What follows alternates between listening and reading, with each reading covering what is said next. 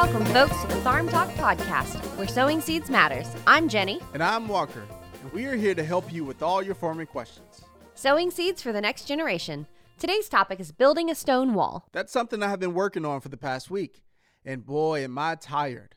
We are trying to build a stone wall around the chicken coop. You know, they need room to roam, and we don't want them to roam too far. So we are building a stone wall around the area of their coop.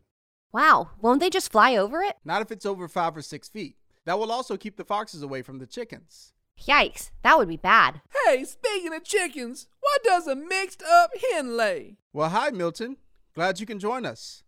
I don't know. What does a mixed up hen lay? Scrambled eggs. Hey, I've got another one. What does an evil hen lay? I don't know, Milton. What does an evil hen lay? Deviled eggs.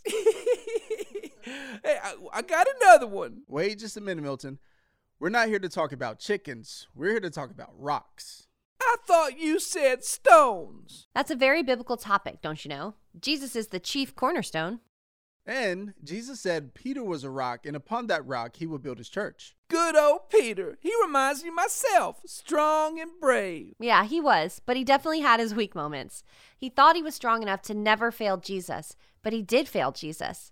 He had to learn that his strength was from God, not from himself. Jesus told Peter that he would deny Jesus three times before the rooster crowed. See, I told you, we are talking about chickens. So, Jesus was saying that before the rooster crowed in the early hours of the next day, Peter would deny him not once, not twice, but three times.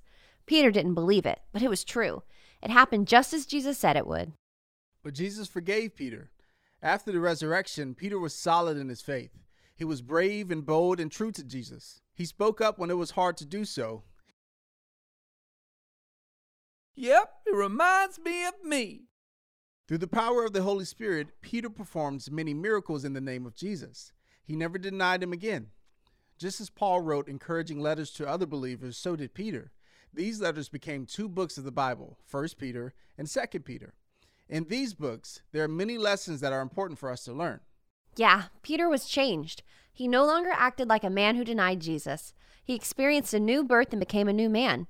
Jesus saw that in Peter even before Peter started acting like one. Jesus knew that Peter would do great things for him.